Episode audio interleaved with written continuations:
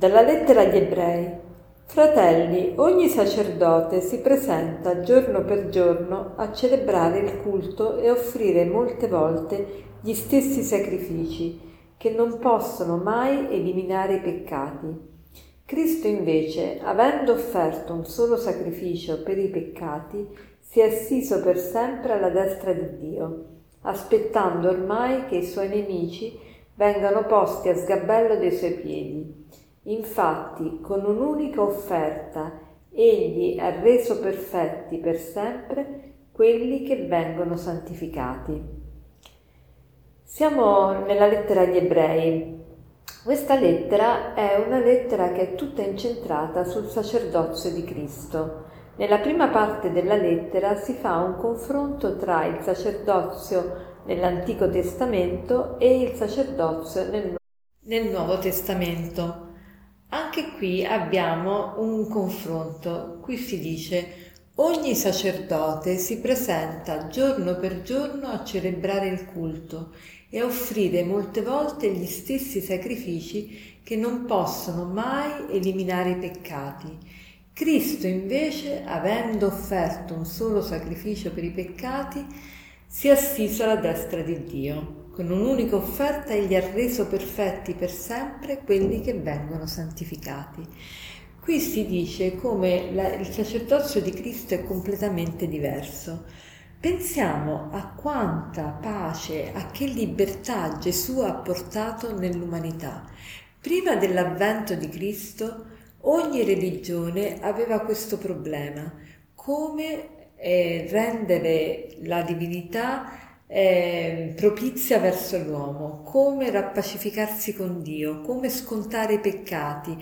E si offrivano sacrifici di vario genere, il sacrificio dell'animale, tante volte nelle altre religioni anche i sacrifici dei bambini, i sacrifici umani, erano per dimostrare a Dio la propria conversione e soprattutto per propiziarsi la divinità, perché si aveva paura che la divinità, l'ira di Dio, potesse scatenarsi e distruggere l'umanità. Ecco, Gesù ha portato la libertà perché ha fatto un unico sacrificio, ma non per placare la divinità, non perché Dio avesse bisogno di questo sacrificio, come tante volte magari deformando un po' la realtà del sacrificio abbiamo inteso, ma Cristo si è dato corpo ed anima a Dio, è accettato anche la morte di croce per dimostrarci la dedizione totale di amore a Dio e all'umanità.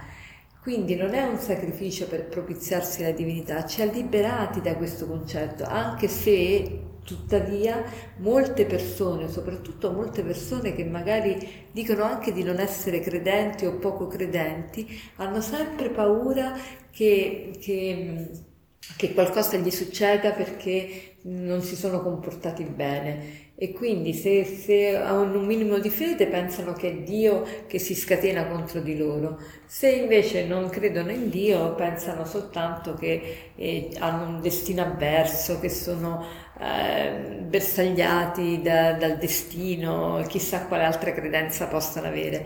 Comunque Gesù ci ha liberati da questi concetti, ci ha liberati dal dover offrire sacrifici, ma lui si è offerto una volta per sempre. Con un'unica offerta egli ha reso perfetti per sempre quelli che vengono santificati. Quindi in questa affermazione c'è un invito per noi a partecipare alla messa. E uno dice: ma dove lo vedi? Dove vedi che sta scritto il partecipare alla messa? Ecco, che cosa ha fatto Gesù nella messa, nell'Eucaristia, quando ha istituito l'Eucaristia? Ha offerto se stesso e ha detto: questo è il mio corpo, fate questo in memoria di me. Ecco, Gesù in quest'unica offerta che ha reso al Padre e che ha reso a noi, e vuole manifestare il suo amore, la sua dedizione, ci vuole unire a sé. E quindi il partecipare alla messa è riconoscere questa liberazione che ci ha portato Gesù e nello stesso tempo voler essere una cosa sola con Lui per poter portare amore nell'umanità. Quindi Sant'Agostino dice: noi ci cibiamo dell'amore perché vogliamo di Cristo, perché vogliamo manifestare l'amore all'umanità. Cibandoci di Gesù noi possiamo sperimentare che cos'è la vita vera, una vita che appaga il nostro desiderio più profondo, è una vita, la vita di amore. Si tratta quindi di dare praticamente un nuovo sapore alla vita, il sapore dell'amore, che è l'unica cosa che rende la vita degna di essere vissuta.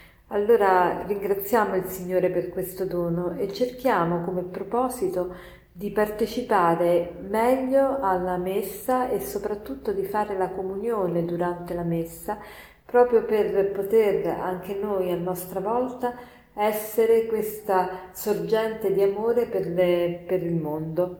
E per concludere vorrei citare un aforisma di San Bernardo che dice così: Dio non ci ama perché siamo buoni e belli, ma ci rende buoni e belli perché ci ama. Buona giornata.